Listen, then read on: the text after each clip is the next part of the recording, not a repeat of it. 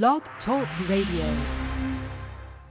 Have you ever wondered why? Welcome to MindShifters Radio with the Forgiveness Doctor, Doctor Michael Rice.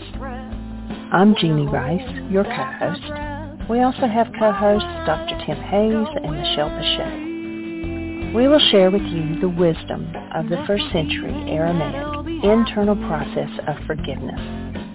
We offer tools and support five days a week. We will support you in building a solid foundation within yourself to live in pure love, in Aramaic, Rachna. Michael is the author of the book, Why Is This Happening to Me Again? For more information about the forgiveness process, please visit w w w dot why again dot org.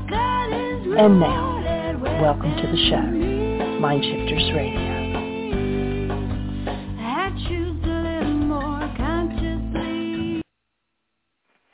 Hello and welcome to MindShifters Radio. I'm Tim Hayes. I'm your host for the first hour. And today is Tuesday, February twenty-seventh, twenty twenty-four. As always, we're grateful to everyone who's joining us here today, whether you're listening live or through the archives, as we spend another couple of hours teaching and supporting people in using some of the most powerful, effective, efficient, and accessible tools I've ever encountered. These tools are available absolutely free through the tireless efforts of Doctor Michael and Jeannie Rice on the website at w h y again dot org. If you go to that website and click on the two words that say Start Here in the upper left-hand corner, it will take you to a page where you can download and read Chapter twenty-four of Doctor Michael Rice's book. His book is titled, Why Is This Happening to Me Again? And that chapter of the book contains a narrative description and explanation of the primary tool in this work. That tool is called the Reality Management Worksheet, sometimes called the Reality Management Wake-Up Sheet. And it's a tool I've been using to great effect for over nineteen years now to improve the quality of my life and most of my relationships, and to turn any negative emotional experience I have into part of the infallible guidance system that each and every one of us has been given. You can also download the actual worksheet process itself. It's a simple P D F file. Click the link, download it, print it off, copy it as often as you'd like, and use it over and over again absolutely free. You can also go to your app store and type in the three words, Heartland Aramaic Forgiveness. If you choose to do that, by the time you're done typing the word forgiveness, you'll see the glowing heart icon. If you tap on that, it will let you download a completely free and private app that contains the Reality Management Worksheet. It contains an abbreviated version of that worksheet process. And it contains a copy of the Dragon and Klingon game, which is a wonderful way to introduce these tools to even younger audiences. We'll help people do all of that soon and often, primarily because it tends to improve the quality of people's lives the more they actively apply these tools in their lives, and secondarily because it tends to prompt comments, questions, answers, and testimonials. And if you have any of those to share with us, we would appreciate you doing so by giving us a call at five six three, nine nine nine, three five eight one. You call that number and press one. It'll put the little icon of a hand by your phone number. I will then turn on the microphone and announce you by your area code, and we can have a conversation. Alternatively, if you'd rather send an email, you can email me at t j h at mindshifter's academy dot org, or you can email Jeannie at J E A N I E at why again dot org. That's W H Y A G A I N dot O R G. And if we get an email from you, comment or question or testimonial, we'll address it on the Internet show, and then as time allows, send you a notification about what day and time that occurred so that you can listen back to the archives for the feedback or input. And we are grateful whenever anybody does that because it makes it far easier for us to live into our intention with this work. The intention we have with this work is to be a service, and that's just a lot easier to do when we know how things are landing for you. So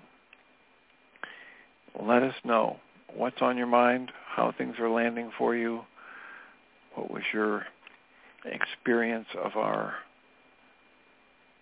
special guests on Friday, How are you tracking with the work we're doing, trying to get through the way of mastery again a second time within three years? And um, I should mention that tonight's a Tuesday, so there will be a support group tonight from six thirty to nine p.m. Central Time. All the information you would need to join is available on the mind shifters academy dot org website. And if you're going there, please remember there's a separate login info page for Tuesday and Thursday, separate I Ds to join us through your Zoom account. And we'd be grateful if you decide to join us, or if you want to forward that information along to somebody else that you think might benefit. Um, we would appreciate it. So, the call-in number is five six three, nine nine nine, three five eight one. And if you would be so kind as to call that number and press one, it'll notify me that you want to have a conversation. The, the, the thoughts I was having this morning as I was doing my prep for this is the idea of, in the way of mastery, how the entire way of the heart is based on making a shift from letting your intellect drive the bus and be your primary way of interacting with the world. And the shift is away from the intellect, not as something that's bad or wrong, but something that has a very limited use as a tool. And so making the shift away from that into questioning. And one of my favorite sets of writings about questioning comes from the poet Rilke, R I L K E, Rainer Maria Rilke. And he has a a book that was um, one of my favorite reads. And the book has to do with letters to a young poet. And in that book,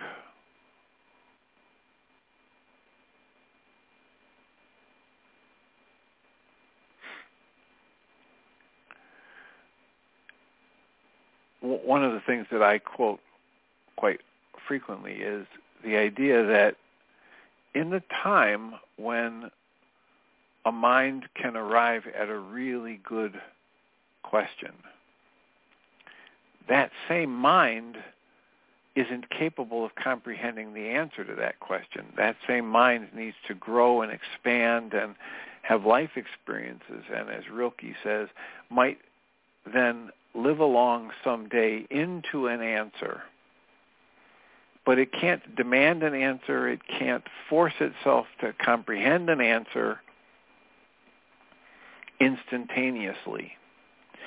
And the demanding an answer and trying to use the intellect to reason it all out is is the opposite of what the way of mastery is asking us to do in the way of the heart.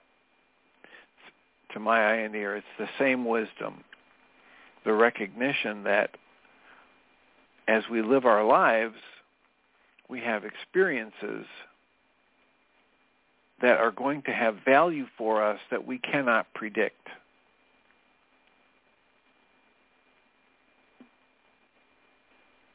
So if you've been on the show much, you've heard me mention Rilke and that specific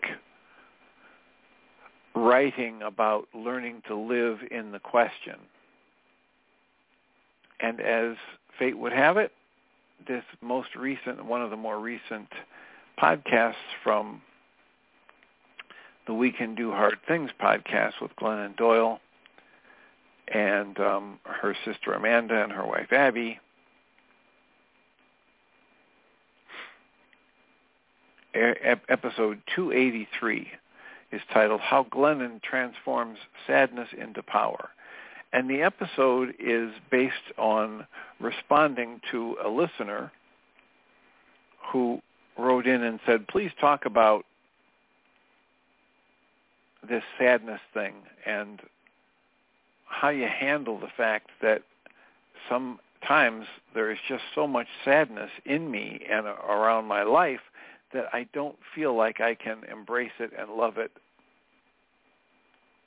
And so in the process of answering that, Glennon read one of these letters from Letters to a Young Poet that Rilke has in his book, and talks about how it is not possible for us to know the value of these life events as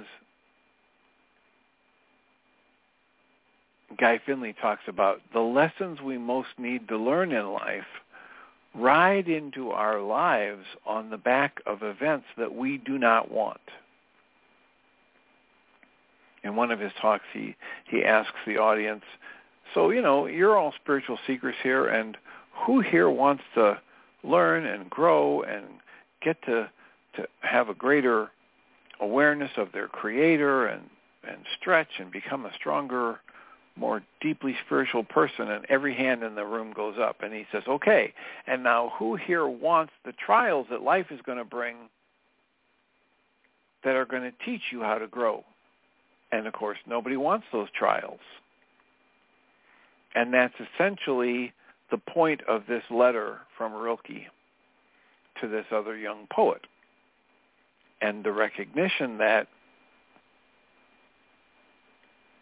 we are not going to be able to script everything just the way we want it to be for our lives to move forward in a healthy, loving way.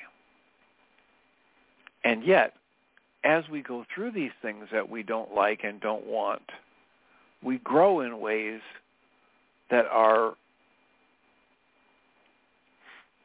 impossible for us to see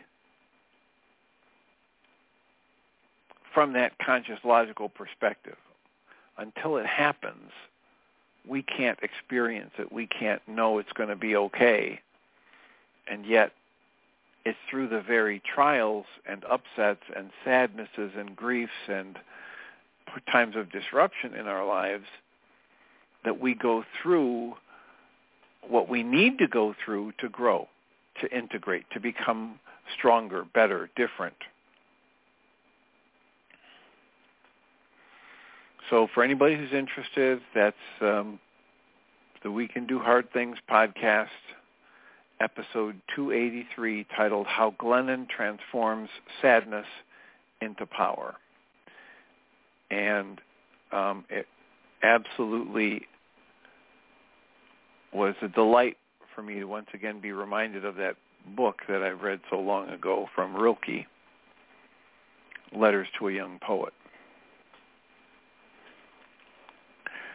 Area code six one zero. Susan? Hi, Doctor Tim. You're hovering right around a question I've had. It hasn't to, to do directly with sadness, but uh, and combining the the interview you had on mainly on evil, at least to start the other day, which got some things going. I guess I want to start my question by every week we have this support group, and I send them what I call a teaser, a little passage from something for us to talk about if we need something to talk about. Actually, we never do, but I send it out as something a- to think a- about. Actually what? We never do. You we said, never need. Sorry, okay, so I, I don't you, know you where never, you lost me. You never end up talking about these things that you send out to people? Oh, because sometimes eventually else somebody else. Yeah, people are just b- bursting to talk anyway. But a lot of my material comes from the Way of Mastery, and I'm not systematic about it. The last one I sent out, which I found by, I just open the book and see where my eyes fall. And it fell on this part, which has been very much on my mind.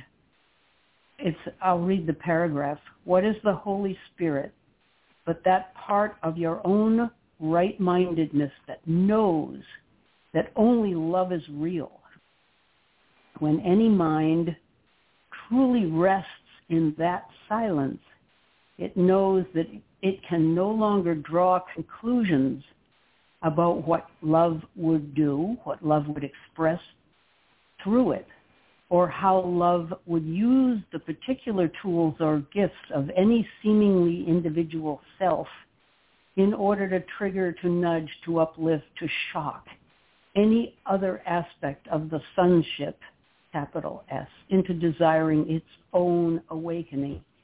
I had to go through that twice because that's pretty convoluted. But I've been doing these journal writings, letters to and from God, and mainly uh, I know what my my wants and complaints are. So I, I just sit there and ask God to talk to me.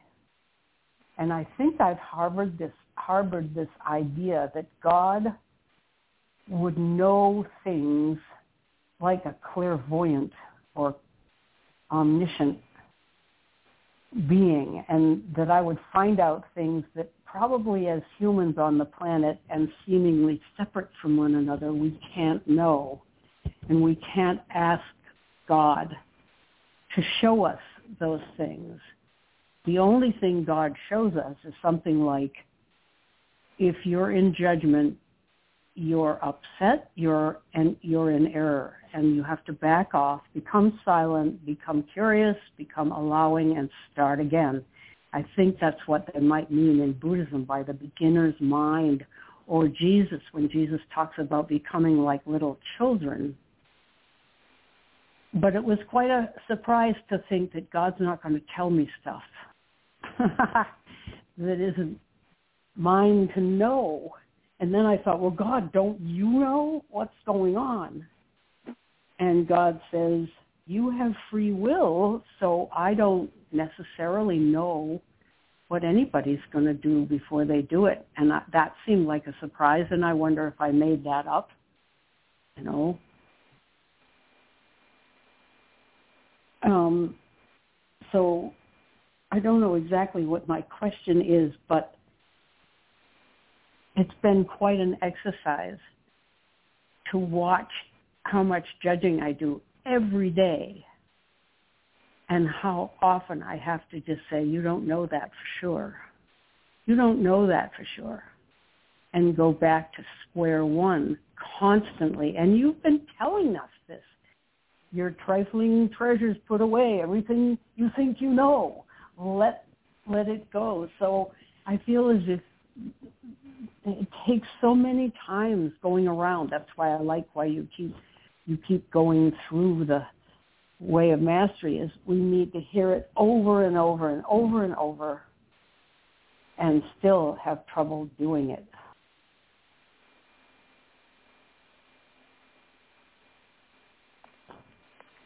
Well, I would caution you to try to figure it out against trying to figure it out, and recognize that when you start wondering, well, gee, doesn't God know? And that's your conscious logical mind. Yeah. Chewing, spitting out the intellectual stuff, the reasoning, mm-hmm.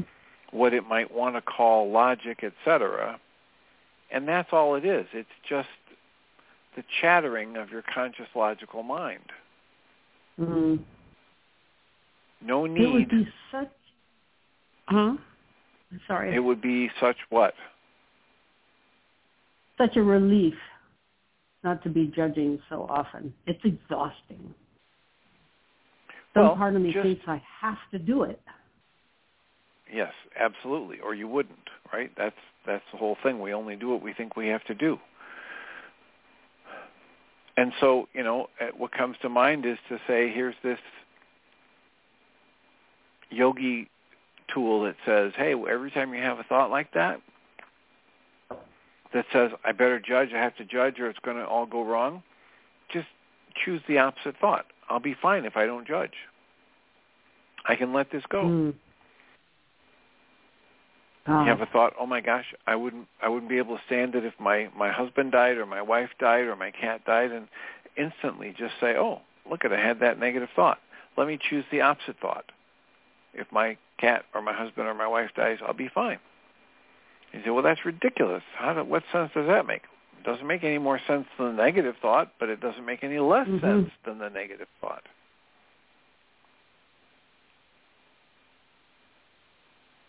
Breathing into that one, it doesn't make any more or less sense than the other thought. And we're, well, we're constantly buying into and getting buffeted around by the negative thoughts. Why not mm-hmm. employ the same technique and device to do a calming, soothing response instead of the panic response? Yeah. So it's a tool that's offered, right? And and the yogis mm-hmm. do it on a regular basis.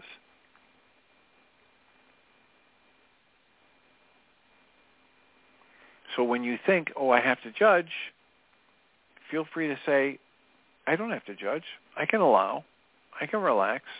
I can soften. I'll be fine if I let this go, if I just let it be what it is. Mm. Which leads me to a second thought. It, this comes out of the Sundberg book. He had to make a deal with the powers that were dealing with him before he decided he wanted or was willing to come back to being an incarnated human. He, knowing, I guess, that coming back here is a true challenge for anybody.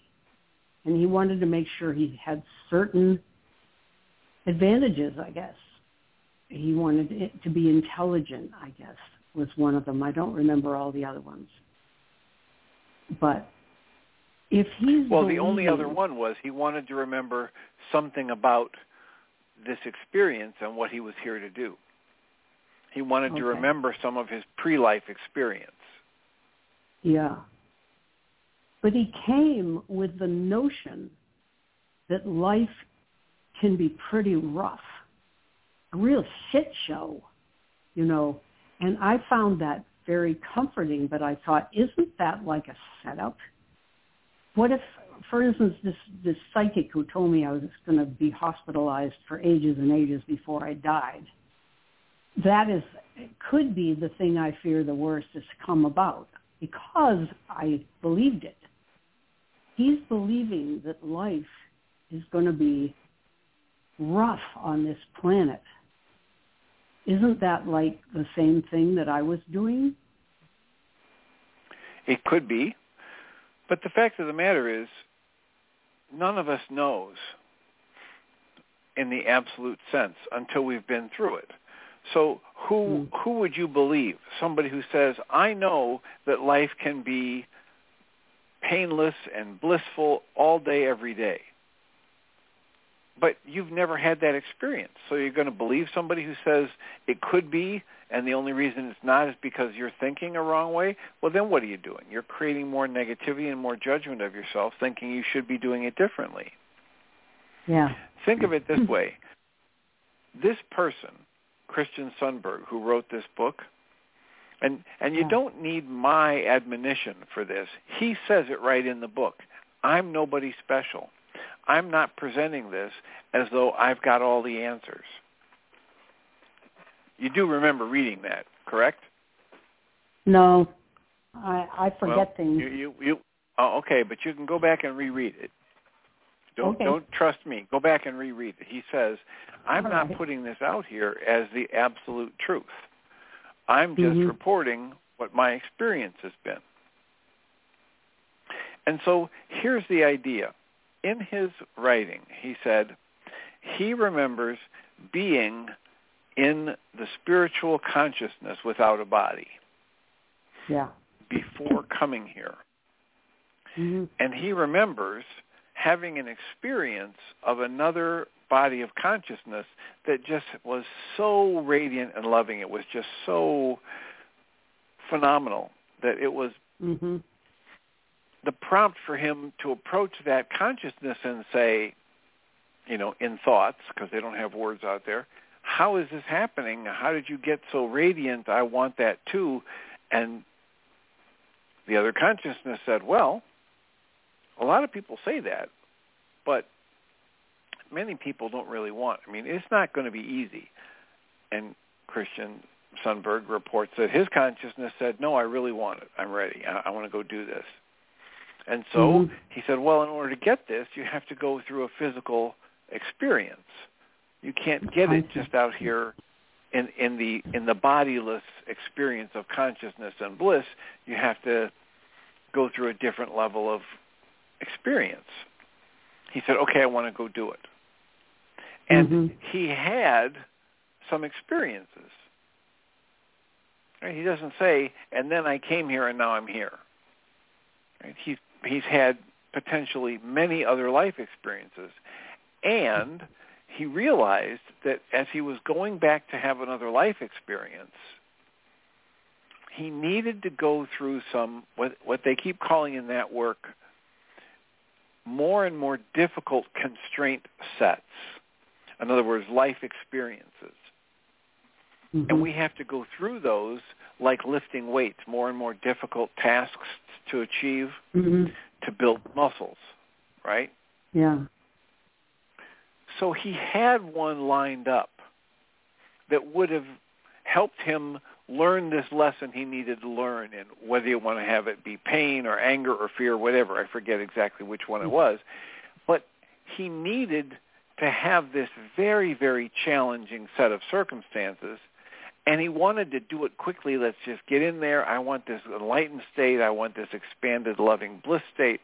So let me go have this experience in the physical where I know I'm going to go through all of these deeply challenging experiences. And he started to move from the non-physical into the physical. Mm-hmm. And what happened? He got terrified. Yeah, I remember that. Yeah, I remember Because he that. remembered how how how extensively difficult and challenging it was going to be, this thing that he'd lined up. And so as the body is building and forming, as the fetus is growing, he says, no, get me out of here. I stop. I'm, I, I take it back. I don't want to do it. And he goes back into the non-physical. He doesn't manifest mm-hmm. in physical form. Mm-hmm. Right? So, yeah, so now that. What? Well, he says, no big deal. No harm, no foul, right? That those people that were affected by that, they're in their own, you know, their own experience. They're going to have their own growth from it, their own challenges. Every, we're all in this interconnected flow of energy system interacting with other energy systems, and it's all just a game of growth and life and extension and fun anyway, in the bottom line. So now he has the same challenge in front of him. He's got to, to learn to lift heavier and heavier weights to get stronger at at mm-hmm. his ability to presence love in more challenging circumstances. And he doesn't think he can do it.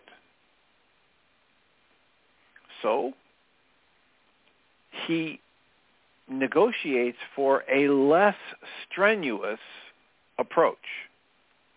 Mm-hmm. It doesn't mean he's going to accomplish the same thing.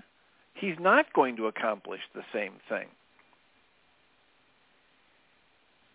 He's going to need more cycles. He's going to have to, instead of, you know, going in and being able to lift five thousand pounds at the end of that first life, maybe he goes in and does twenty different lives where he can only lift five hundred pounds each at the end of it.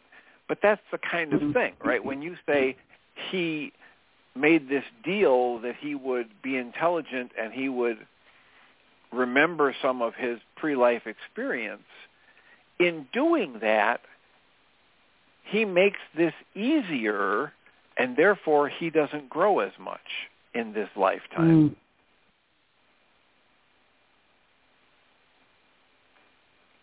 Do you, do you get it? Does that make sense to you now? It's not like, it does make sense. Well, you know, yeah. you know, like, like he has a special favor, and any of us, any of us could do that. Some of us choose according to the way this theory's laid out, some of us choose harder life circumstances because we want to get it done faster, because we think we're ready for it. Mm. And he thought he was ready for it, and he found out he wasn't because he backed out. So he chose something that was not as productive in terms of helping him reach the goal that he wants to reach and being fearless and loving and strong and whatever. So just understand it that way. It's not like he's got something special. And also that this is one way of looking at the whole thing, and there are other ways. Could you say that too? Sure. Because you're creating your experience. Mm.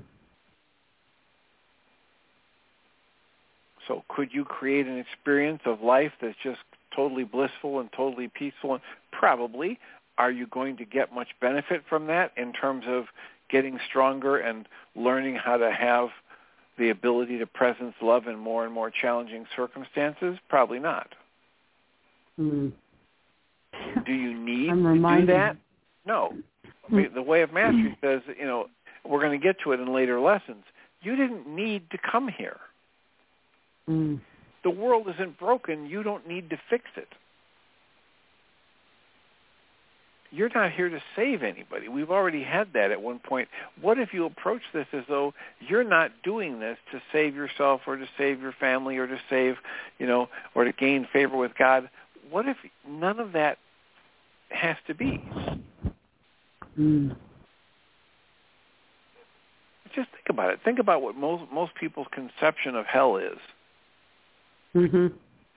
What's your conception of hell? And and mo- most people have a conception of hell that comes from Dante's poem in the thirteen hundreds. Mm-hmm. You know, one thousand three hundred years after Jesus, now we've we, we create an image of hell and fire and, and yeah. brimstone. And but is that real? It's no more real than you make it.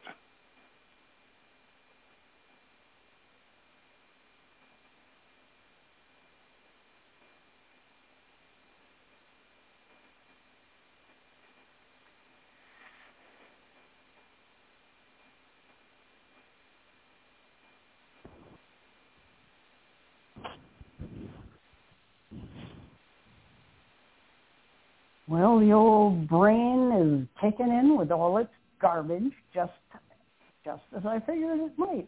I remember this, probably the same woman who did that other psychic thing said, you were born under a very lucky star, and you're going to have a very good and relatively easy life. I believed her, and it has been true, even though I feel as if things bother me a lot compared to, to, you know, Gaza and Ukraine and so forth. So far, it's been a charmed life.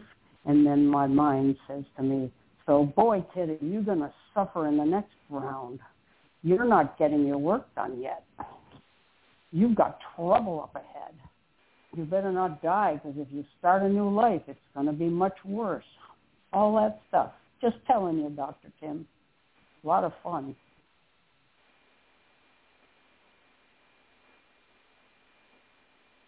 Are you still there? I'm here. Oh, okay. I thought I might have lost the connection. A la Blog Talk. You don't have to say anything about that. It's just, you know, the usual stuff. Well, you know, again, the call from all of this work is get out of my head. Get into mm-hmm. my heart space mm-hmm. and understand that whatever I create in my mind as thoughts about things, it's just my creation. It's just like Michael Rice talks about how words don't have meaning other than what is contained in the brain cell of the person who's receiving that vibration. Mm-hmm.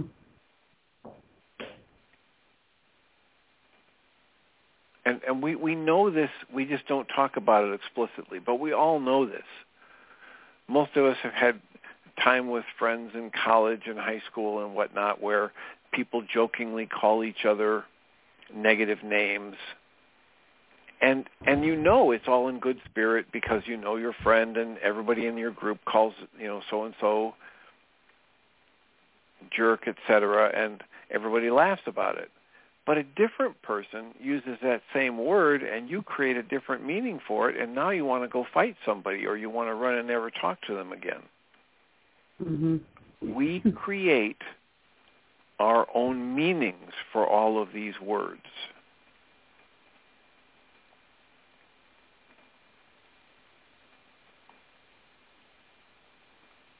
So as you're trying to make sense of this and you're asking questions about this from the Christian Sundberg perspective and, you know, what was happening before he had life experience and what does it truly mean?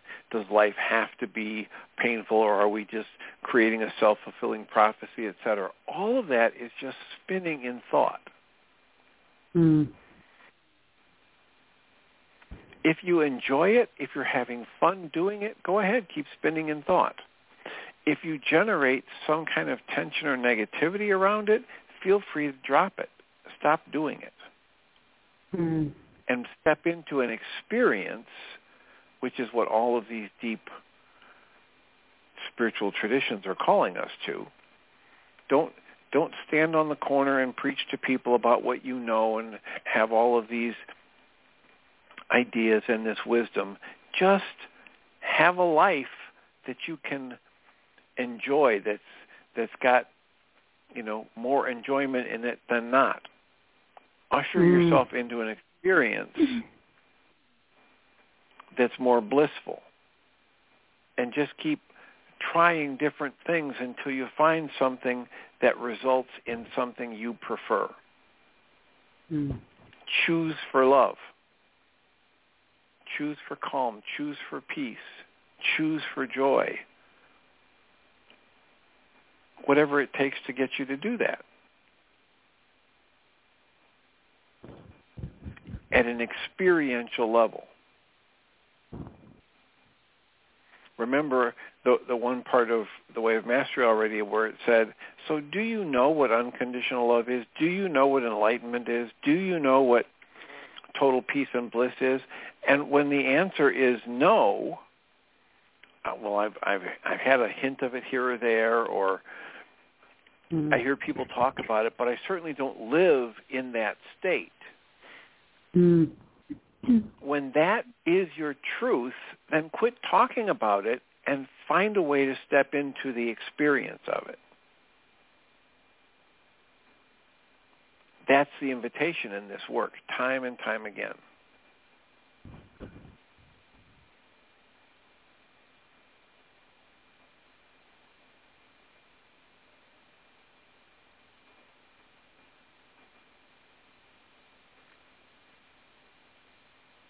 So I would say use the general concepts of a book like A Walk in the Physical with Christian Sundberg to construct an experience for yourself that's more loving. And if you think about it, and you think about how maybe you had a pre-life experience and you chose to come here to have these challenges, if you think about that and all of a sudden you're filled with rage or hurt or confusion or helplessness, then choose again. Mm. Right? Just choose to not believe it and move on. Choose another pattern of thought.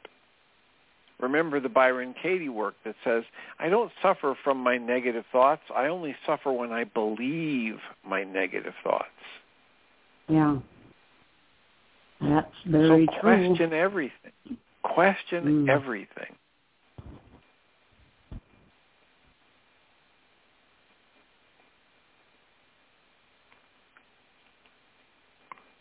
And, of course, that's a big challenge. That's why Rilke had to talk about it in his writing to that young poet, to say, listen, we aren't really taught this, but you might benefit by learning to live in a questioning state without demanding an answer. Yeah. And that's almost exactly what the Way of Mastery is calling us to. Learn to live in that open, questioning heart space rather than the intellectual space that wants to figure everything out. As if that's going to be the ground you're going to stand on. You're going to be able to feel solid ground if you somehow define things or make judgments. Letting those go, I feel as if I have no feet or I'm floating around. And that wouldn't Excellent. Be a bad thing. Excellent. Try that. Why? Because it's different. If you're mm. not satisfied, if you're not fully, completely immersed in satisfaction and gratitude, and then try something new. Well, what if it leaves me feeling like I'm floating and my feet are on the ground? Okay, that's new anyway, right? So try it. Yeah. Watch what happens. Maybe it leads to something even better. Maybe it leads to something worse, and then you try something else.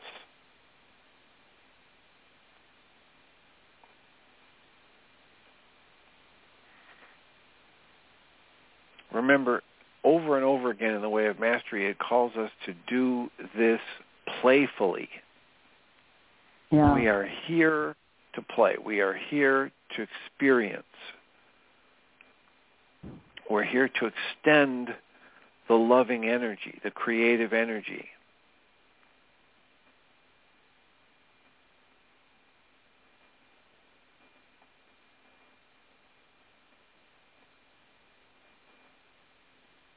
And you already said it in this call. What about the call by um, Yeshua to be again as a little child?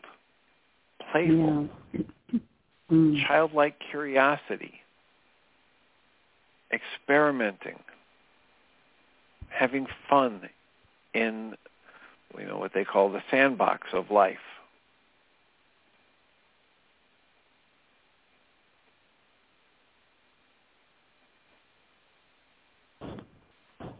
So tell me, you said that number two eighty-three, We Can Do Hard Things, the woman who called in or wrote was asking about what you do with sadness, because that seems to be a real roadblock. Uh, suffering, the suffering that goes on, that comes to mind, and then I'm back in the rat race, my thoughts. Having to do something, having to fix something. Um, you said at the beginning what she, what her answer was. Well, the whole, the whole uh, episode is talking around that concept. What, what is sadness? What do we do with it? Is it something we should be running from? Is it something we can allow and and experience at different levels, and as we experience it, does it transform us, and do we grow through it? And that's the whole episode. Mm. There's no pat answer for it. Mm.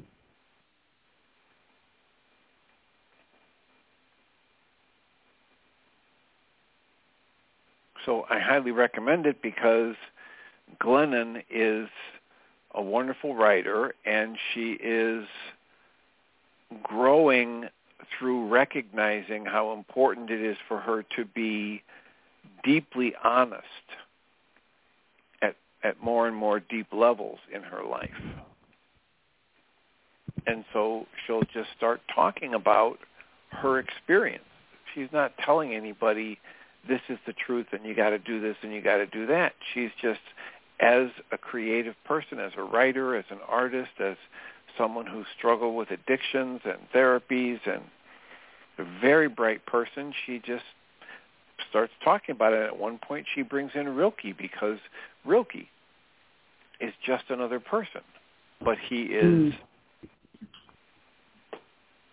um, he's a poet, he's an artist, he's a, you know, and he's, he's talking to this young poet that has written him a letter. And he's writing back to him, and he says, you know, I would love to send you my book on the, of poems about this, but I don't even own any of them, and I can't afford any of them, so you'll have to go out and buy it yourself. So that's the context of this. Rookie's not sitting there like some grand master.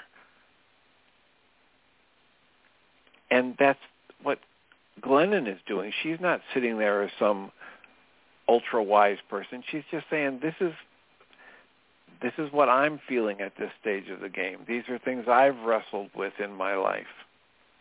Mm. So if you're looking for pat answers, there aren't any that are worth anything. Yeah. There are plenty of them out there, but they're not worth anything. No. With, with, with a good pat answer and five bucks, you can get yourself a bag of organic carrots. Thanks, Doctor Tim. Good stuff. Well, so just, you know, thank you. And when you catch yourself aching for wanting a pat answer, just recognize that's your ego wanting that.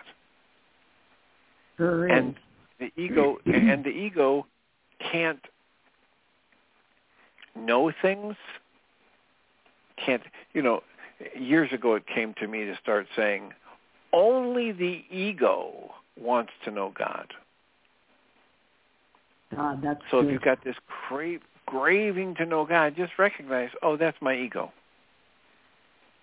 Great.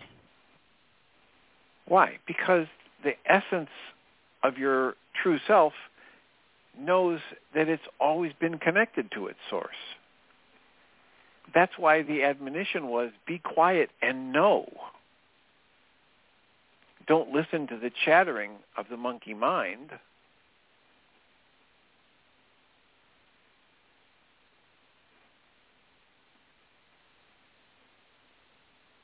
You know, I don't know why, but something just made me flash on years ago when we were doing the support group. One of the people in it, very bright engineer type gentleman, very, very well-intentioned and very, you know, basically loving. And something was coming up in one of our discussions, and I said, you know, I'm never going to be done with this work. I'm going to be doing this work as long as I live, et cetera. And he just erupted in anger. Really? And he started fist on the table demanding, it doesn't have to take long. You can be, you can reach enlightenment in a heartbeat. You just got to just, you're one thought away. And I, okay. What do you mean, okay? And I just gave him my usual, you know, the God response. Okay. In other words, I am not going to fight with you about that. You know, if you can be done in a heartbeat, go right ahead. Be done. It doesn't mm. seem like you're there right now when you're pounding your fist in anger on the table, but, you know, but that's okay. Right. You know, it's that part of me that wants to be done right now, that's just the ego. Mm.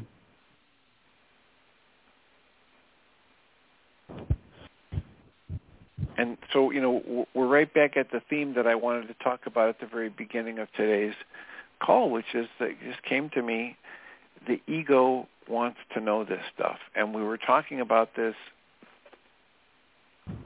in the Way of Mastery as we were reading past couple lessons. Let's just get really clear about what my ego values and how it's holding on to certain things and how the essence of love doesn't require anything to be there as a prerequisite. It just is.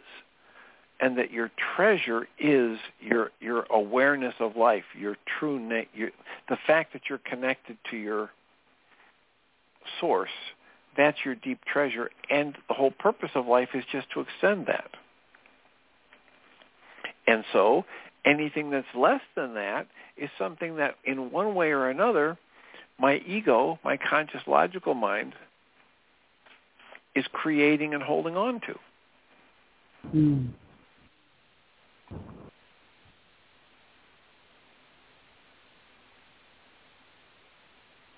And most of us have had the experience of not being very happy when we're living from that egoic space.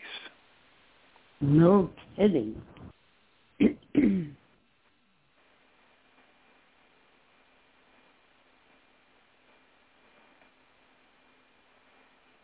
and again and again they talk to us about how you have the choice. You have free will.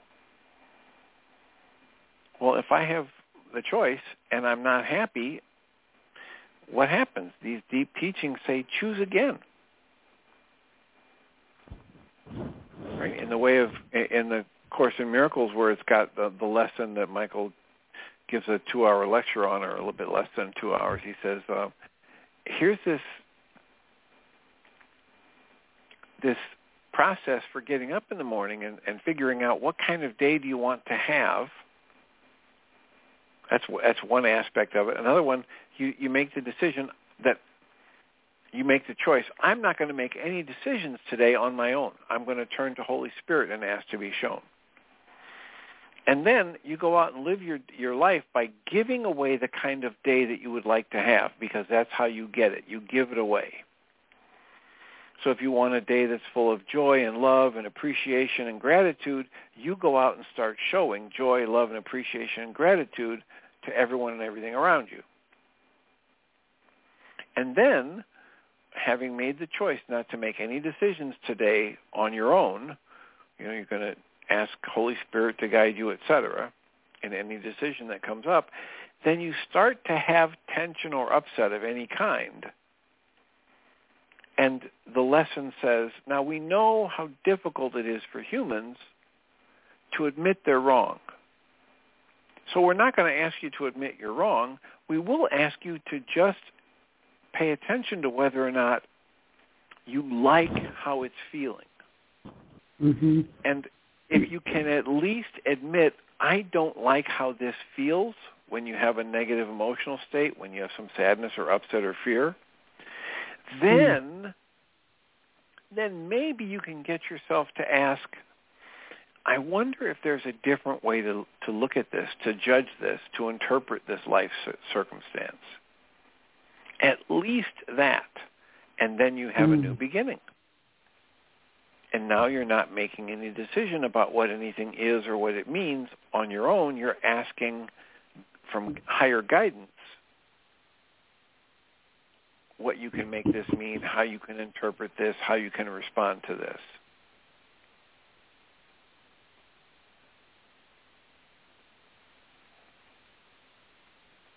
Again, it's it's stepping out of the thought, the conscious logical mind, the judgment, the well-defined perception, and just asking to be shown, asking to see the shimmering radiance underneath everything. Mm. Asking to be shown the connectedness of all people and things.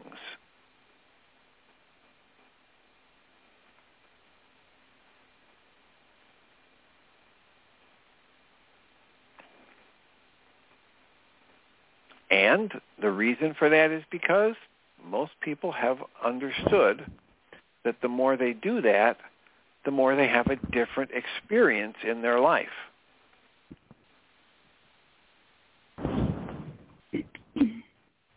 And if the experience I'm having in one moment is not to my liking, these deep teachings say just choose again. Ask to be shown. Admit that you don't understand. Wake up to the fact that there's a lot more going on here in each new present moment than your conscious logical mind can ever even begin to comprehend. Mm. So once I recognize that, then it seems absolutely silly to ask my conscious logical mind to help me sort something out. And you can feel when you've had those thoughts, you can feel a letting go or relaxing in your system.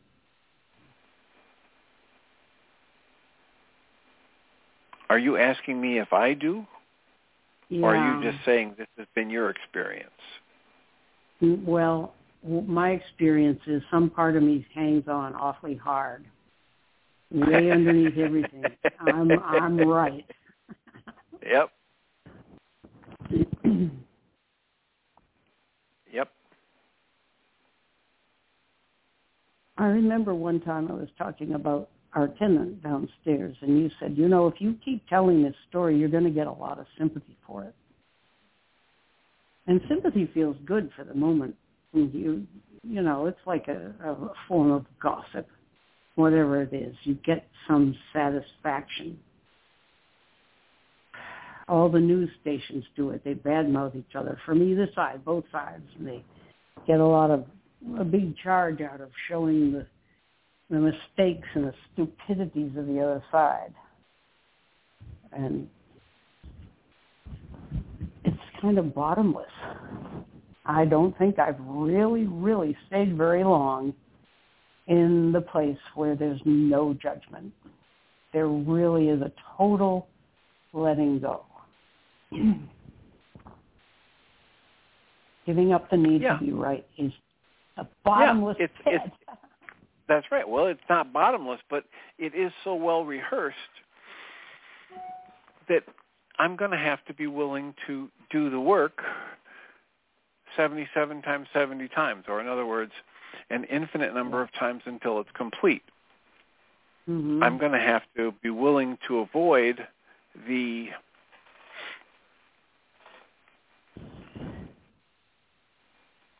spiritual bypass. Right, and the cheap the, the, satisfaction the, yeah, of having or, somebody agree with you. Or the numbing out.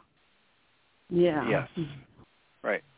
Yeah, the cheap satisfaction of having somebody agree with you, or the numbing out from seeking yeah. validation at the conscious logical level without any mm-hmm. meat on the bones of having step, uh-huh. stepping into an experience that is mm-hmm. solid, multidimensional, rewarding.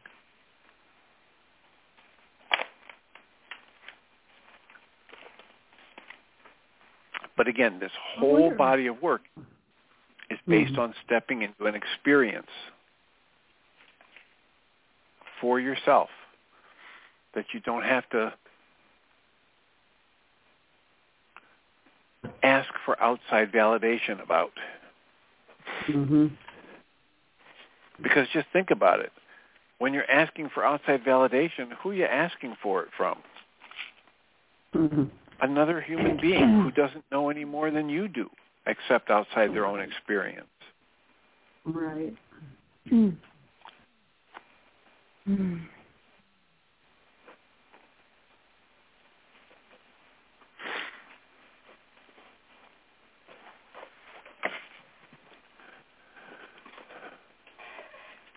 It is a blessing to have consciousness, to have an experience in life. Physical body, consciousness without a body, et cetera. Can you step into enjoying and appreciating that? Well, mostly not if you're comparing it to any anyone or anything else. Then you can't really step mm-hmm. into just enjoying it. Right.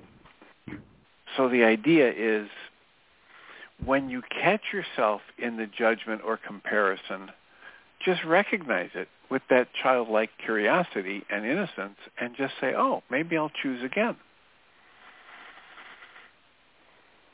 And breathe right. and soften and let it go. And then there's the layer under that, and you do it again, et cetera, ad infinitum.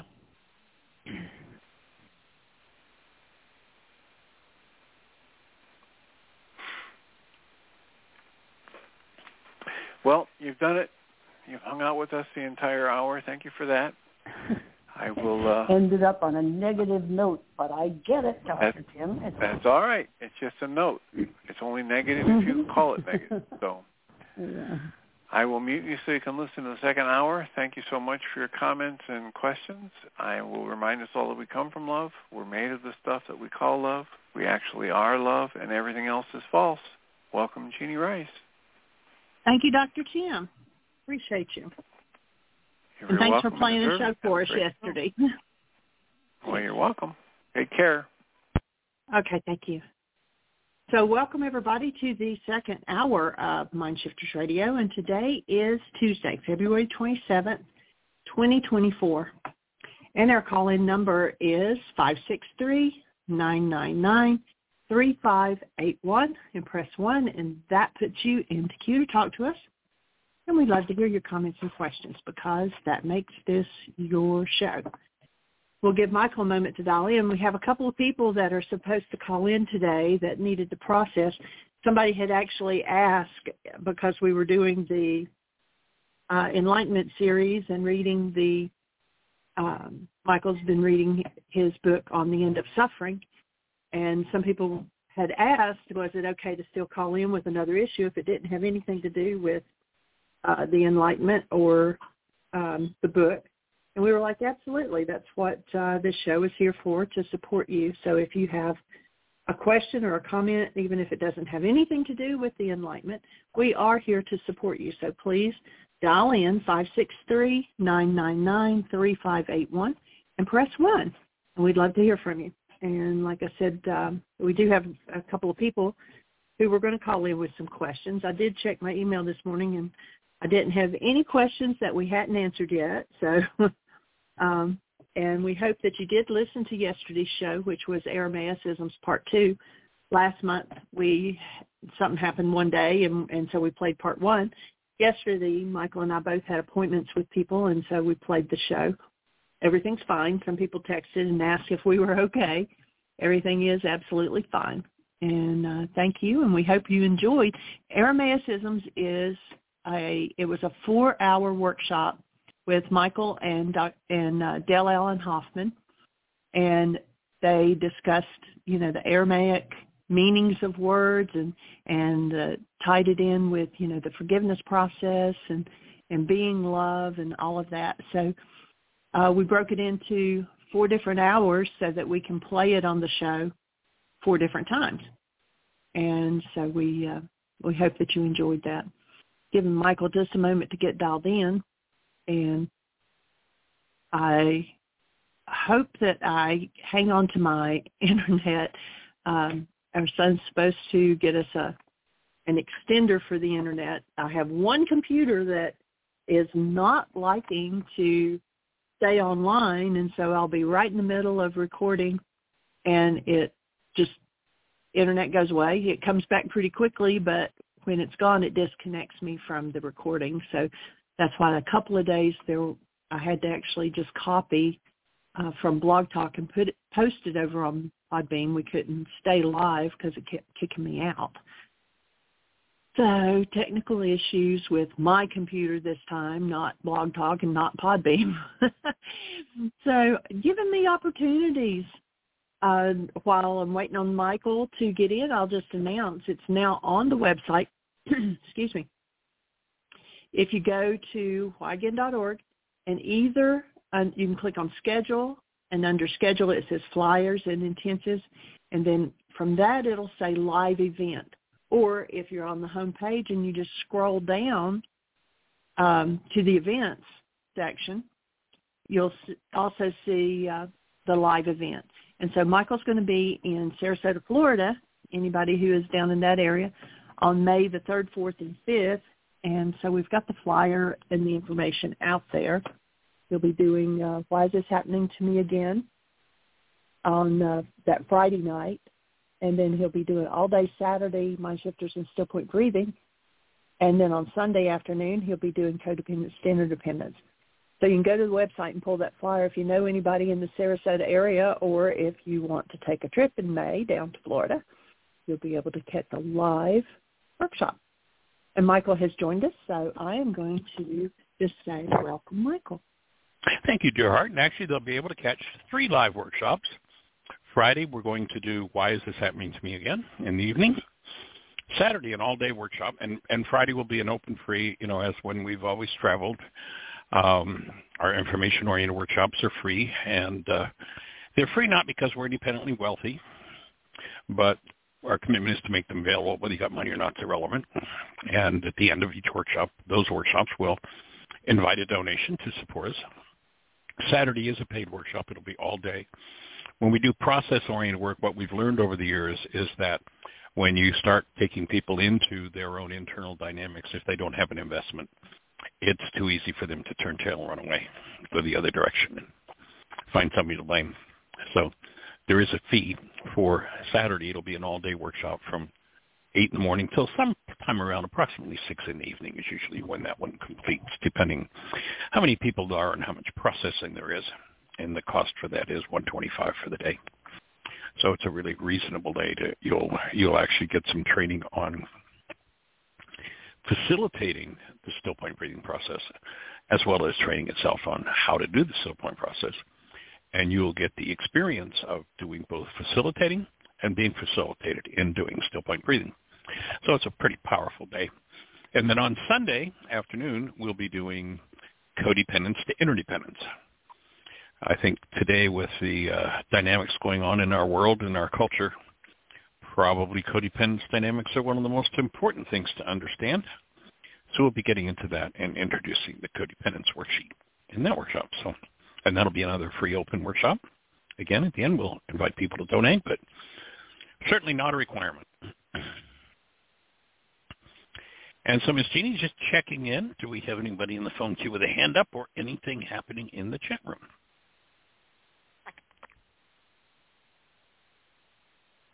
Well, we um, don't have a hand up. However, um, Michael had said that he would be calling in. I'm going to turn on his mic. He might be – oh, he just put a hand up.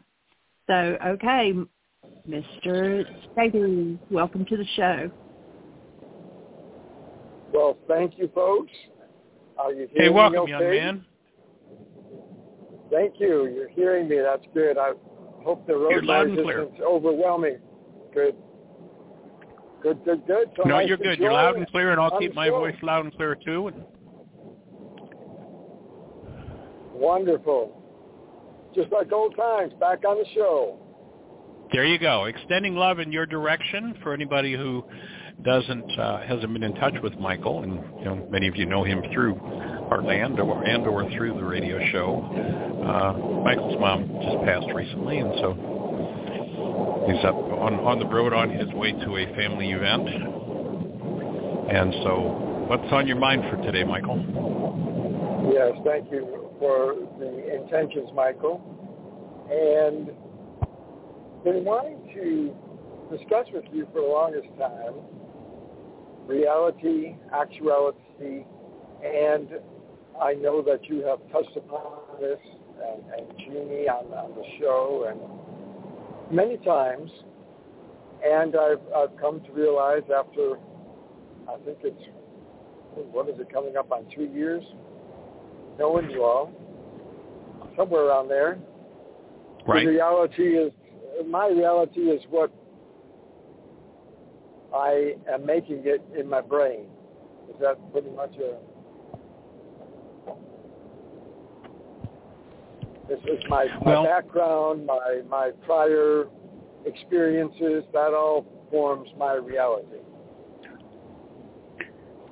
Right. So, so reality, to be precise about it, we live in a world of actuality, you know, this energy system in which we live, move, and have our being. And it is, who knows what all is there to be seen. We know that with our senses, we perhaps, it's been estimated, get to experience maybe as much as one percent of what's actually there, you know, in terms of the what we call the material world. Uh, you know, the the scientists are telling us that at least ninety percent of the actuality, that is the planets, the whole solar systems, everything that we, that at least ninety-five percent of it is dark matter. And dark matter, scientists know nothing about, zero. So at least ninety-five percent of the universe, science itself is admitting we don't know anything about ninety-five percent of it. So if we go back to the Harvard research that we've talked about to lay some groundwork for yourself, and I know this is a repeat for you, but for others who might be listening to the show, if we go back to the Harvard research, probably the most qu- quoted psychological research in human history was done back in the fifties, has never been refuted. And what they came up with was that in a time frame when they had electrodes on someone's head measuring brain cell firings, in a time frame where ten thousand brain cells fire. That'd be, there would be ten thousand measurable units of electrical activity happening in the brain, and the time frame is about a twenty-fifth of a second. The max amount of data that goes into conscious awareness is nine bits. It's been estimated that in that same time frame, there are perhaps twenty trillion bits, although we really don't have a clue. A reasonable estimate would be that there are perhaps twenty trillion bits in the actuality, in the creation as it actually is. ten thousand brain cells are firing, and in that time frame, the max amount of data that your structure has to produce its perceptual construct is nine bits, and I have nine bits. Now, of course, in order for our realities to be different, all I have to do is utilize a different nine bits than you in order to produce my construct out of the twenty trillion plus who knows what potentially available. So obviously, oftentimes, our realities are not the same. And most people have mixed the two up, and they think that, well, I see something out there in the world, and I call that actuality. But in truth, you and I, nor has anyone, ever seen anything through our eyes. The eye is a one-way device. It is a receiver for information, light information. Our ear receives a different frequency range. And so we receive light energy coming into the eye, and that light energy carries information. And according to the information that it carries, it resonates brain cells in us. two thousand years ago, Yeshua said in order to understand his teaching, you had to have the eyes to see and the ears to hear. I think we're safe in assuming that pretty much everybody in his audience had what we call physical eyes and ears. What he was saying is, you've got to have the brain cells. So if he's got a particular set of brain cells firing and he uses words to convey that, if those words don't trigger the same brain cells in me as they do in him, then I have no comprehension of his meaning. If I don't have the eyes to see and the ears to hear. You know, I think it was Isaiah that started that idea when he says, those who having eyes do not perceive and those who having ears do not hear. So they understood that reality was of the mind and that actuality was something different. At least that would be my take. And so if I use a different nine bits of information, whatever the information coming in, let's just use that single sense, the eye, whatever that information resonates in me, that resonance produces a picture, literally a construct of my mind that we'll call perception. And that construct is painted on the inside of my eyeballs. Now, we've been tricked because it's painted on the inside of our eyeballs that we're looking out there. But the eye is a one-way valve. You, there is no, I mean, it's ludicrous to think that you can see out through the eye when you understand the energy system. You know, we have a T V antenna on the roof of the house. It receives a signal. That signal is carried into the T V, and the T V produces a picture. Similar analogy, we have an antenna called the eye. It brings in information, and we produce a picture. But, you know, to say, well, I'm going to go over and take the antenna off the back of the T V and I'm going to look in the wires and see out through the antenna at what's going on in the neighborhood is a pretty silly statement, pretty silly thought. Well, it's no different to say that I'm seeing what's happening in the outer world. I see approximations. I see, see things that match. People whose realities don't even come close to what's happening in the, the actuality, we call them crazy. But their minds are showing them pictures that sometimes are not any crazier than yours or mine, if we're in, especially if we're in any form of hostility or fear, because the mind is using, my take, the mind is using corrupt data in order to produce those realities. There's a powerful section in the Course in Miracles, a lesson, What is the World? And if you like, I'll send you a link. I think you've probably already got it, but if you don't, I'll send you a link to that lesson. I think it's one of the most important and most misunderstood lessons in the Course. But basically what it says is perception, that is the ability to construct things in our minds and paint them on the inside of our eyeballs. Perception is a skill made up by us to take the place of the actuality, to take the place of what the Creator gave us in creation. So perception in this case would equate the word reality, the constructs of my mind. And so now we have what in the ancient scriptures they called the mind of man.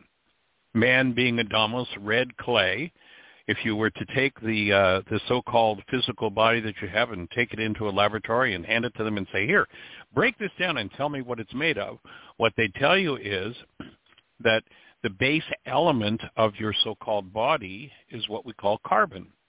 And carbon is an atomic structure that has six electrons, six protons, and six neutrons. You might recognize that number, six six six. The mind of man, if you go back in one particular case, Yeshua is talking to Peter. You know, like Peter is the head henchman. I'm going to build everything on this foundation of Peter. And he directly calls Peter Satan. And then when he said, he defines what he means by Satan.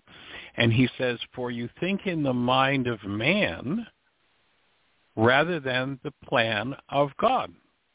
Or what I would substitute the mind that I'm using, and that is the mind that the mind that Yeshua used would be called the mind of Christ. So we have the the constructs of carbon-based memory. What's stored in the your body's mind? Generational patterns that go on throughout all of your generations.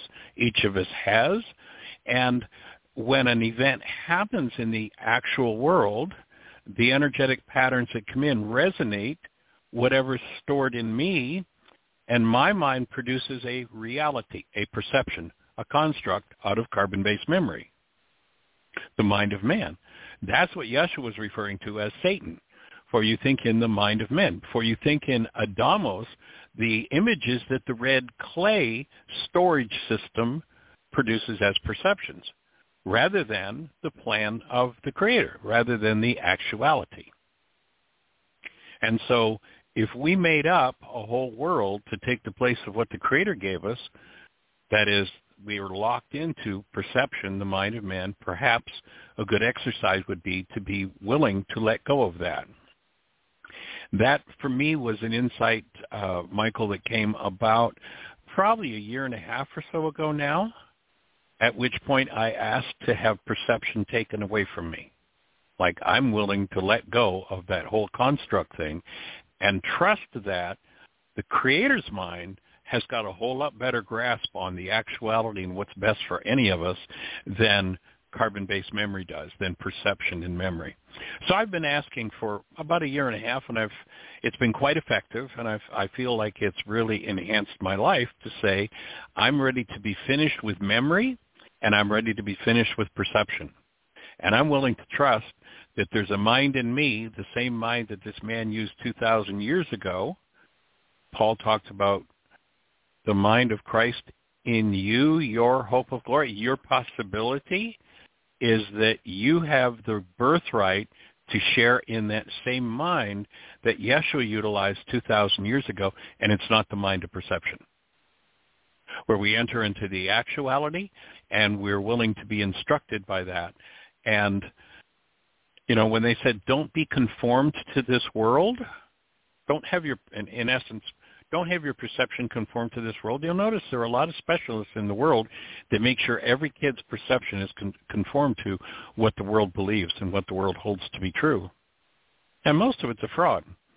You know, I can remember back, oh, probably ten years ago, they had a, a quote that came out and uh, and said that, uh, if I remember correctly, the numbers were eighty-five percent of the knowledge that was taught on a college level.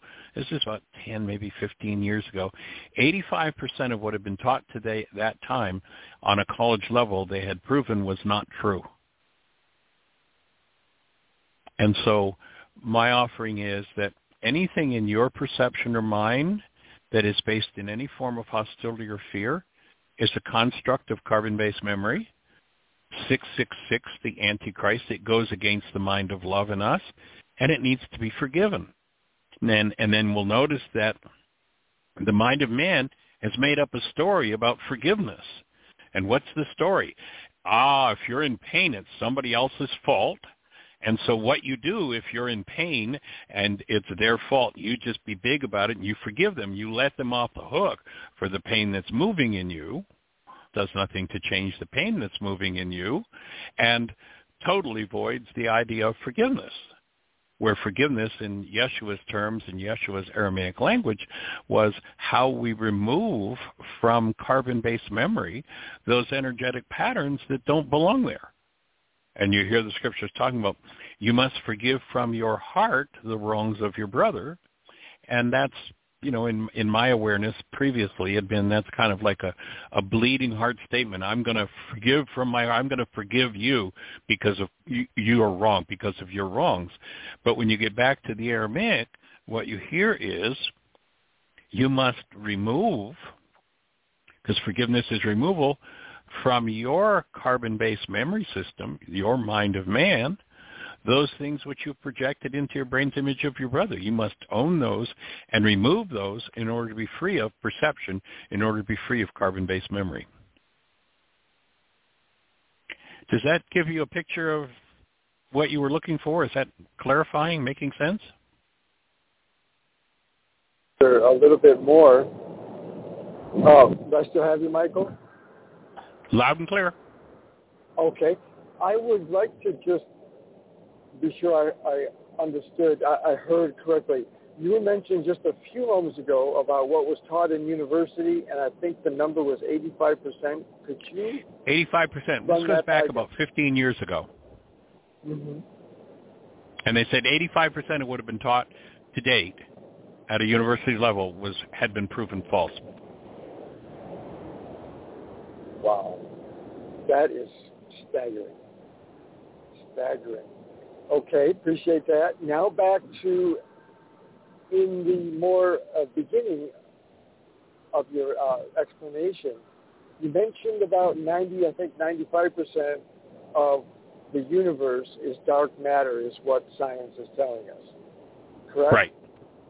Yes. Now, that's, a, that that's what it's estimated to be. Yes. Now, would that include what is surrounding us as people on this planet, or is that just yes. in deep space?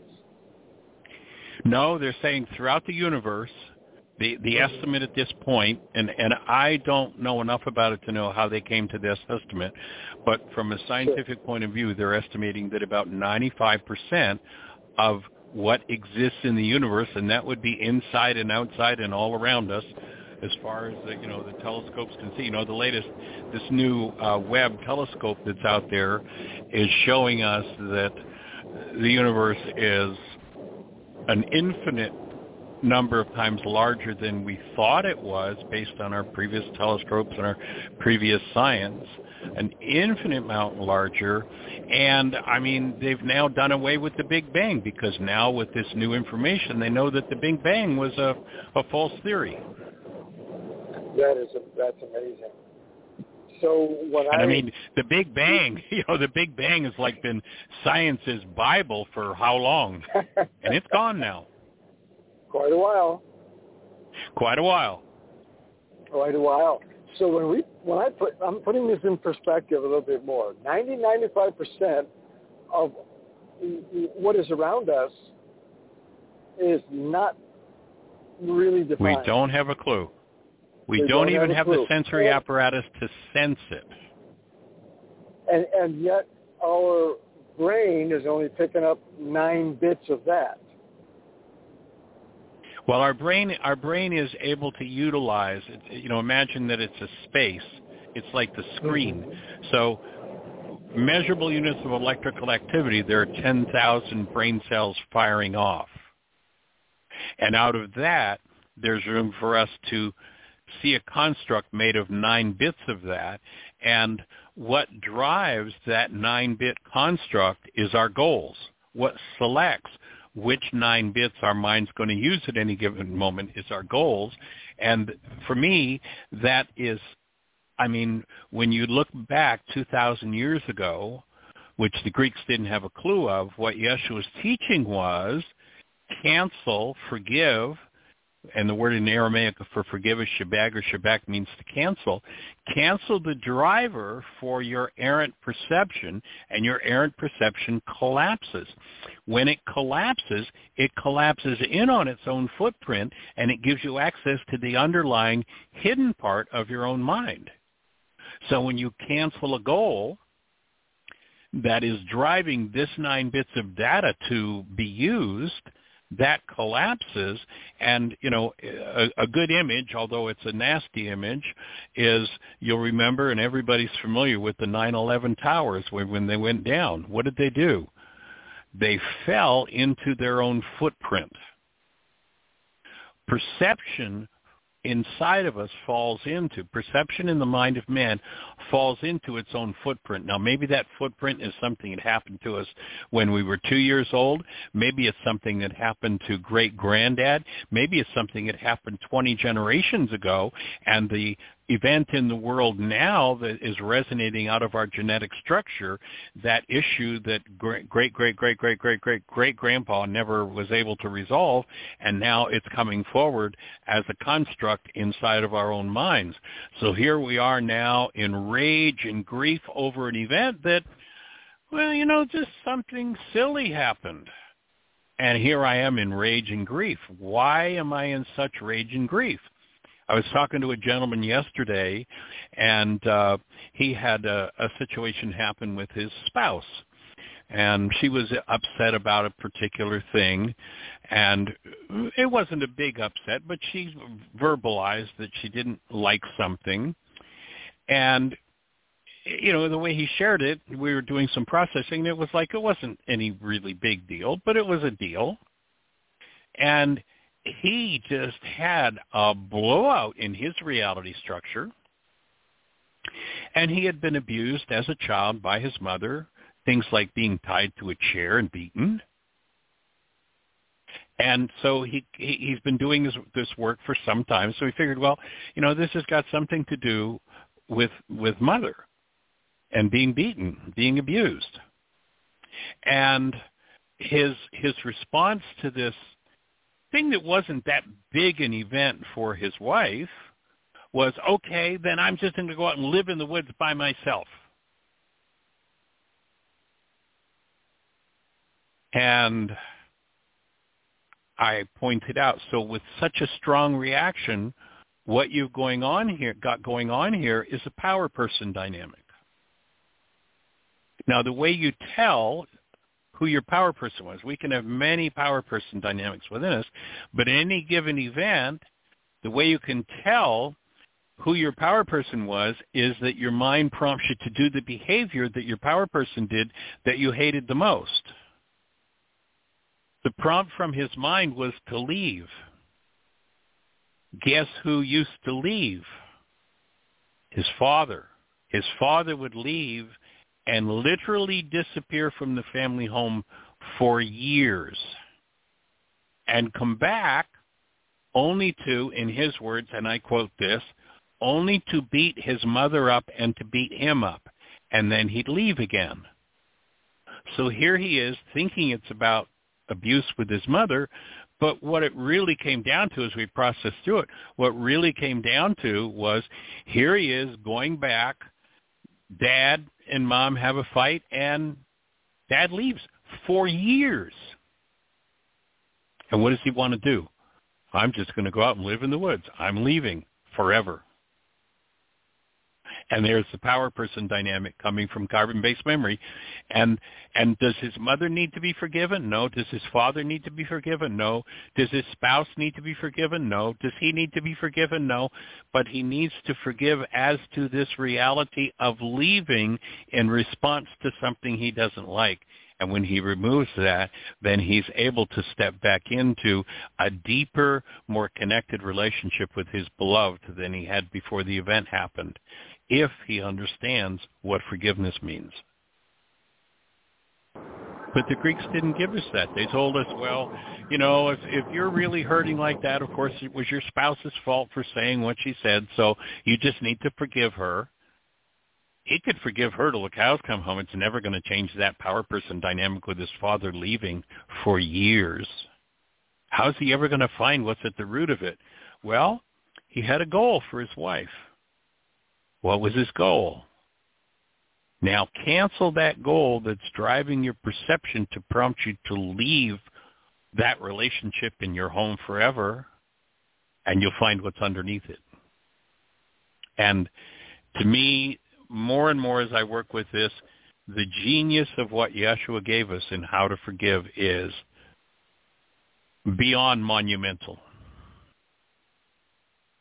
How to collapse perception so that when it drops into his footprint, we have an opportunity to capture what's in us that we've put into our brain's image of our brothers. And we get to remove those things from us and get free of those dynamics.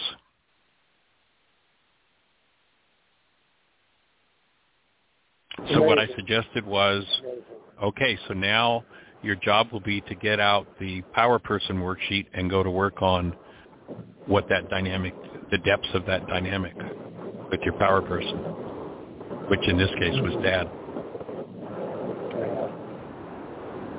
And I know myself, I have a lot of work to do in that area.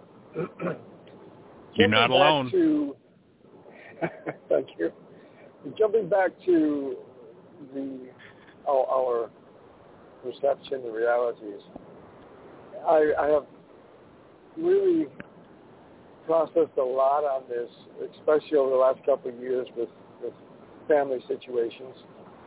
And uh, it's interesting you bring up this man with his wife, because I've been away from my former for many, many, many years, and I continue to now and then get hate mail or hate texts from her, and I just got one this morning, on something that happened in nineteen ninety-five, uh, yeah. among a few other things.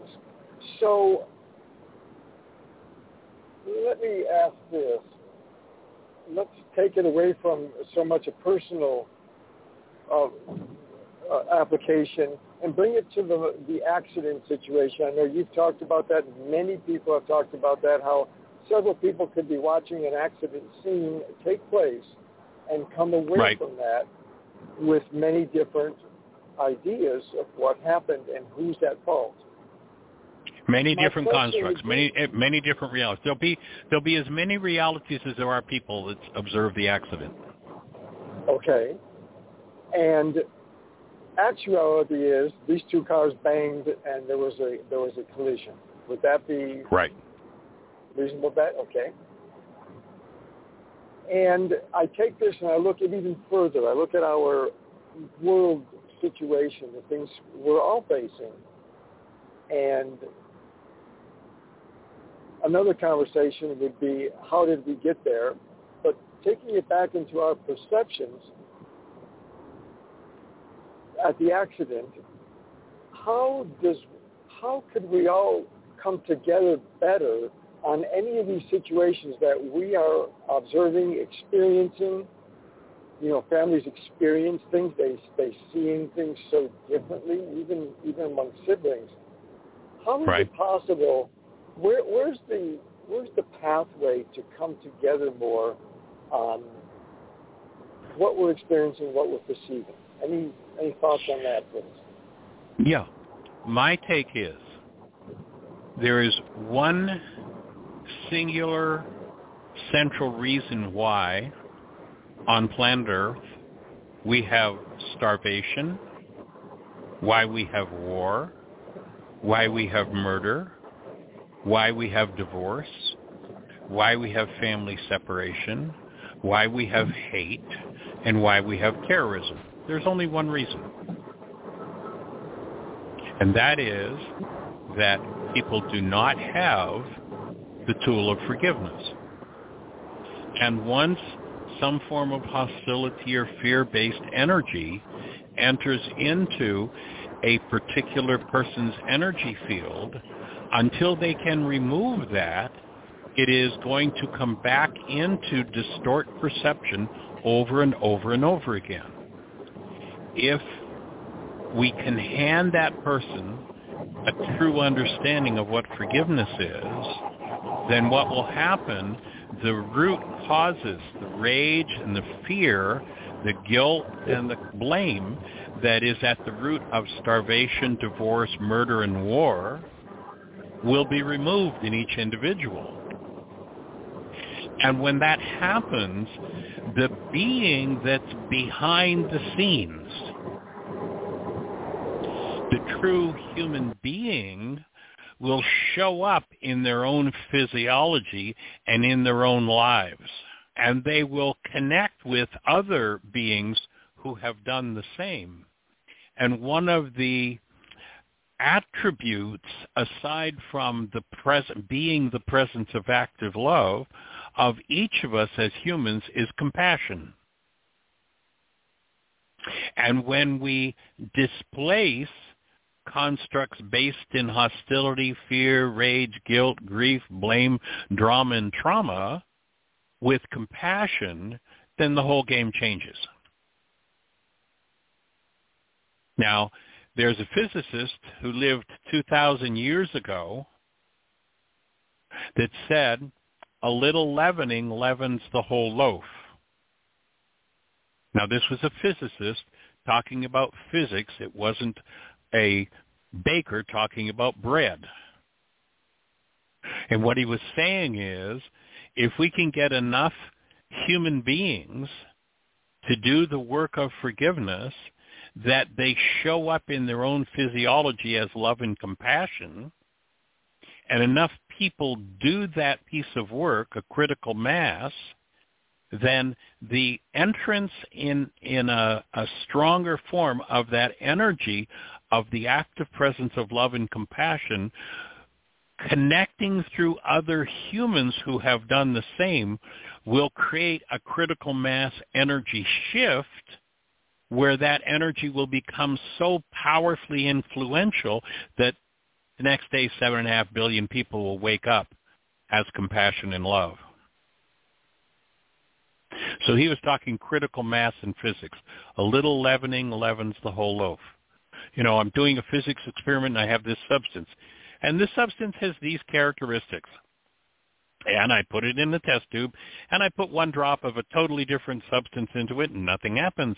And I put two drops, and nothing happens. And I put three, and I put ten, and I put a hundred, and I put a thousand drops in, and nothing has changed in that substance in the test tube. I put drop number one thousand one into the test tube, and the whole structure of the substance in the test tube changes. That's critical mass. So my my take is that this physicist, Yeshua, was saying, if we can just get enough people through the gate, not people who go around judging other people and telling people what's wrong with them and what's wrong with the world and then and then and then and then and then, national nation. That's not what he was asking for. He was saying when enough people will do the work of showing up in their own physiology, in their own minds, whatever's happening in the world, whether it's their family system, their cultural system, or whatever catastrophe is happening in the world, if they'll show up as the active presence of love and compassion, they will become the leavening that leavens the whole loaf of humanity. That's the only hope of recovery from the mass insanity that's going on in the world today, would be my take. So it's not a stretch then for for us that are attempting to do our work, the more that that happens, the more people that begin this work is going to lead to this o- critical mass shift. Pushing the world over, over the shift. That is critical wow. mass. Yes, exactly. Enough so people showing act- up. Again, you know, if you think mm-hmm. of the world as a test tube, And, and you know, each person who comes in and, and is brainwashed from childhood up to believing, yes, it's all their fault, you know, by the age of four, virtually every person in this culture is a, uh, a card-carrying member of the One World Universal Religion of Blame. It's always everybody else's fault, and they're always on the lookout for what's going wrong, what happened to them, who's doing it to them, and it's all somebody else's fault, and they have nothing to do with it. That's the search of people who belong to the One World Religion of Blame. conspiracies all over the place, and everybody's out to get them because they're creating what they're creating out of their own unconscious dynamics. And they're projecting those unconscious dynamics into their brain's image of someone else, so there's always somebody else to blame. When we can get people to give up their membership card in that religion and move into choosing to function as the active presence of love and compassion, and bringing that love and compassion to the one that yesterday they thought was the conspiratorial leader that was going to destroy the world, right up to and including Satan, to bring the mind of compassion and love to Satan means Satan's going to transform in the, the sense of the world idea of Satan. Now, if you go to the Aramaic idea of Satan, Satan means the resistor, one who misleads. And you look at the average person who's got a finger pointed at everybody in the world, and you say, well, you know, I noticed you've been doing that for a lot of years. Do you ever think that maybe that's about you, that it's not about them? And you watch that person when you ask them to take responsibility, to give up their membership in the one world universal religion of blame, and they'll say, no, wait a minute. Notice that's the resistance phase of the Satan in them. And then they'll tell you who the problem really is.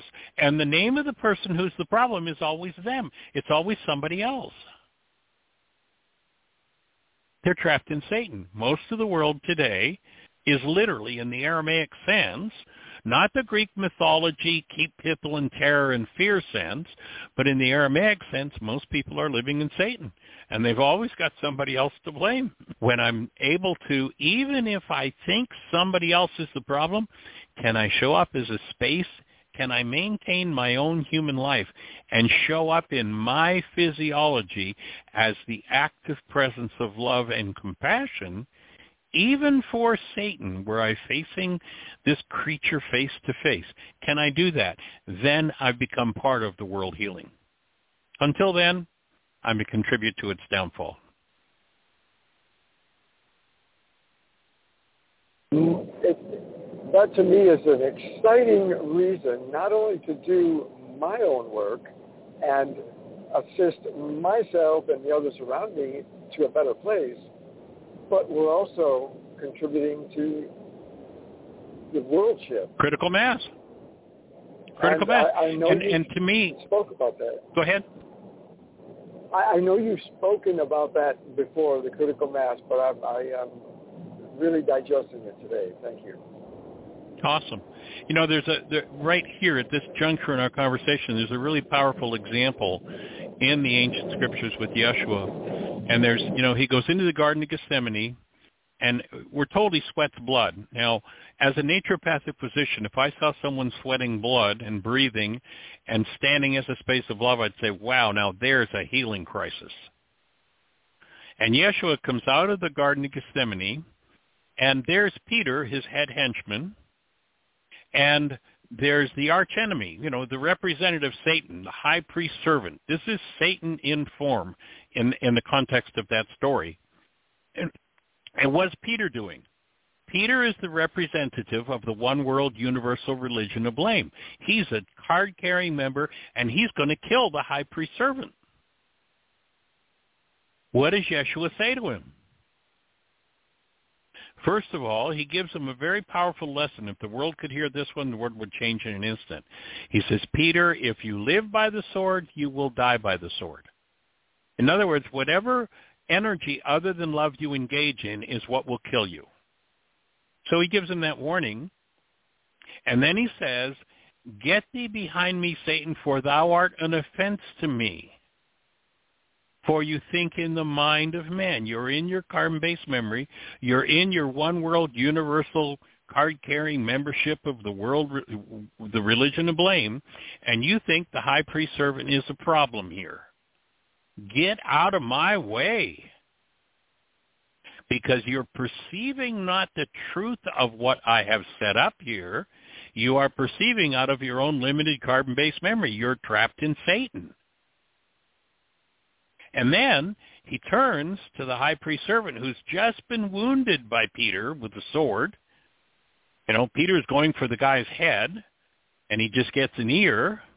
And what does Yeshua do? He does what an actual human being would do when he sees a person who's injured. He reaches out from a space of love and compassion and heals the man that's about to mercilessly have him slaughtered. And he knows what this guy's about to do to him. But what does he do?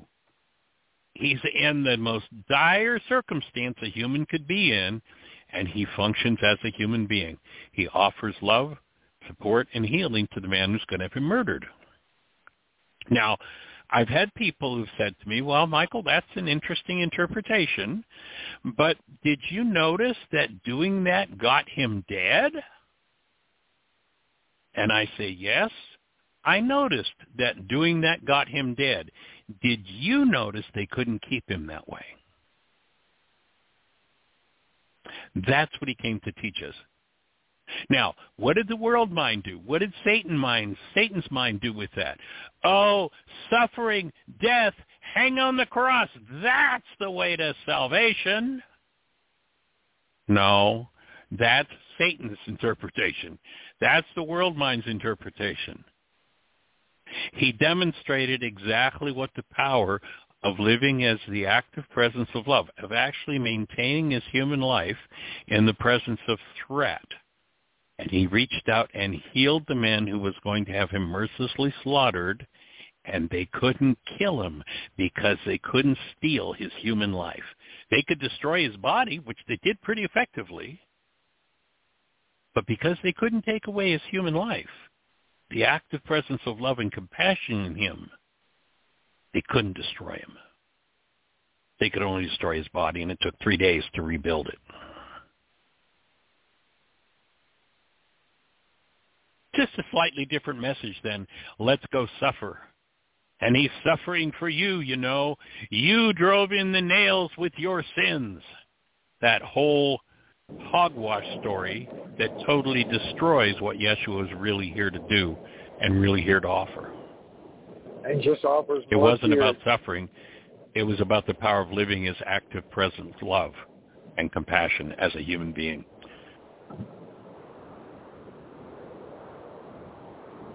It's all the. Uh, it's, it's all that. Uh, This brings condemnation and fear and, and, and further perpetuates the whole world problem. You got it. Yeah. Hey, you so, get that little kid uh, in a guilt place, you drove in the nails into Jesus' cross, you did it. Well, you got that person in fear for life. Of course, if you read through the scriptures, you hear them say well over three hundred times, fear not. Yeshua at least fifteen times says, fear not, or a variation on those words, but that basic idea. Right. And yet we have people running around. I mean, we have actual ministers who proclaim to be Christian, and, and they're saying fear of God is the beginning of wisdom. Yeah. I mean, what? Yeah. Surely you jest. But you hear that at every turn. I mean, all over the country. Because totally people are living, and here's a perfect example of the difference between actuality and perception. People are living in a perceptual construct for which they have brain cells. And the fear brainwashing, which the very scriptures that, that these people proclaim they're here to stand for, the fear brainwashing is so deep that it's perpetuated over and over and over again. And he didn't come to teach the power of fear. He came to teach the power of love. Of living, and and not love as sexual athletics or, or putting your head on a chopping block and self-sacrifice, but to inform people that their actual human life, and all you have to do to verify that is hold the newborn child. If you tap into the newborn child's essence, you know what human life is. That's what's so precious. That's what needs to be held to regardless of what's happening in the world. And so for most wonderful. people, there's a generational pattern called self that is based in that hostility and fear. And Yeshua said that self has to go. He said, in order for you, being love and compassion, created essence of the Creator, in order for you to live, that self has got to die. That self has got to go. How do you get rid of that self? There's only one tool to do it with, called forgiveness. forgiveness. And he taught the technology for how to do that. So what is it that I can't show up for and maintain my human life? That's my work. Now, the, the, the world mind, carbon-based memory, Adam's mind will say, yeah, that's what, boy, what, look what they've done. Boy, nobody could show up for as love for that. Look what they've done. Look what their problem is. Look what they need. Excuse me, the person pointing the finger is the one who has the work to do. What I can't show up as active present love for is my work. Now, do they have work to do too? Probably, likely, but their work's none of my damn business. If I'm not in my human life, what they're doing, I can't even start to conceive of because I'm in my perceptual constructs rather than in the actuality of being a human being.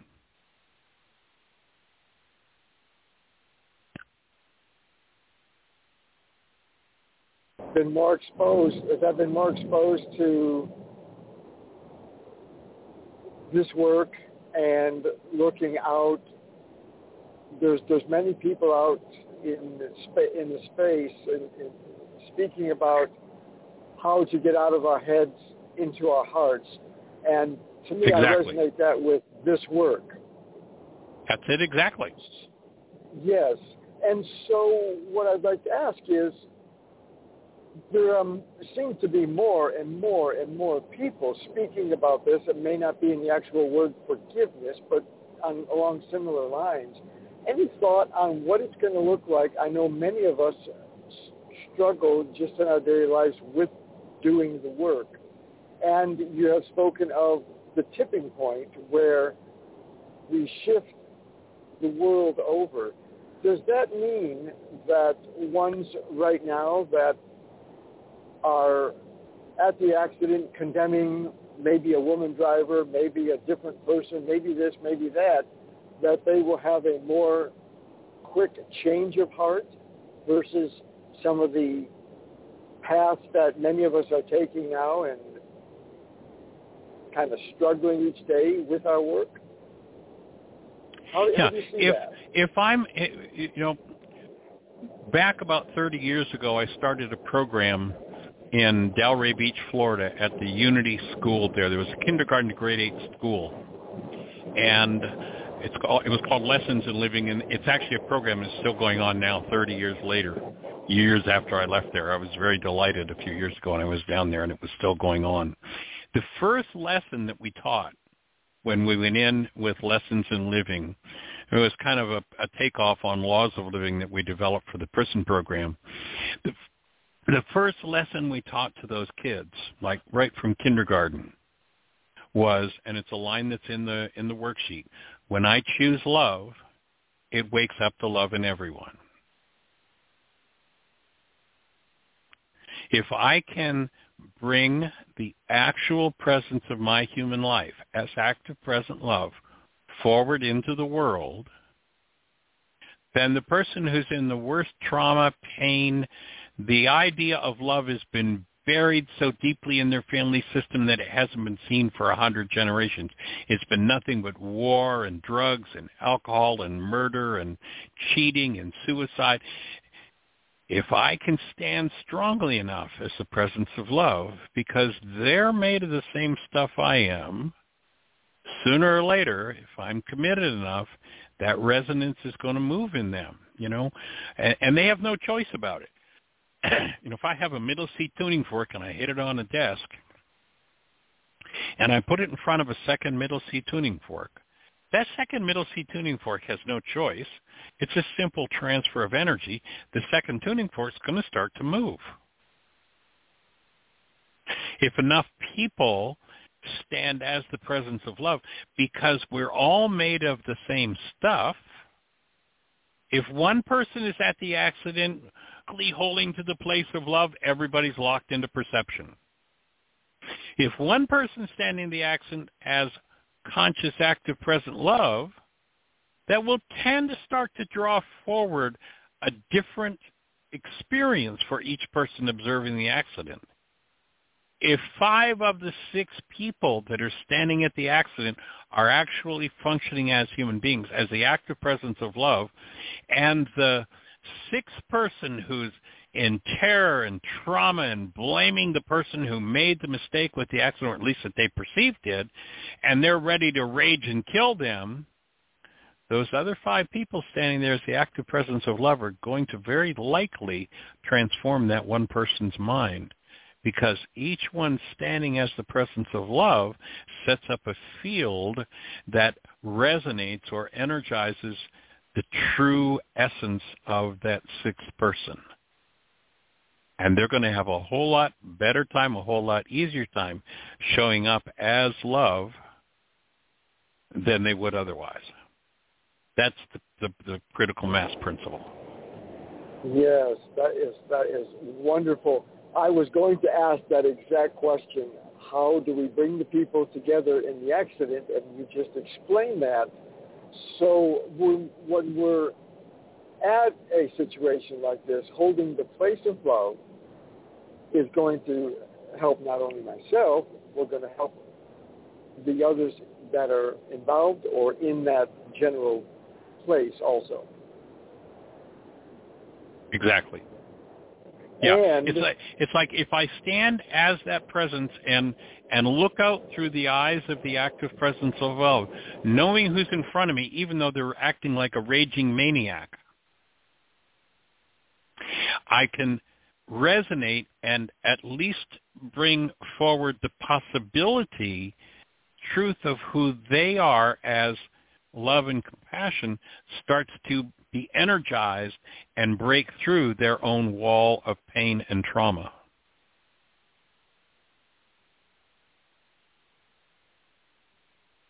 The way, that is the way to bring many together, and in doing so, it's going to help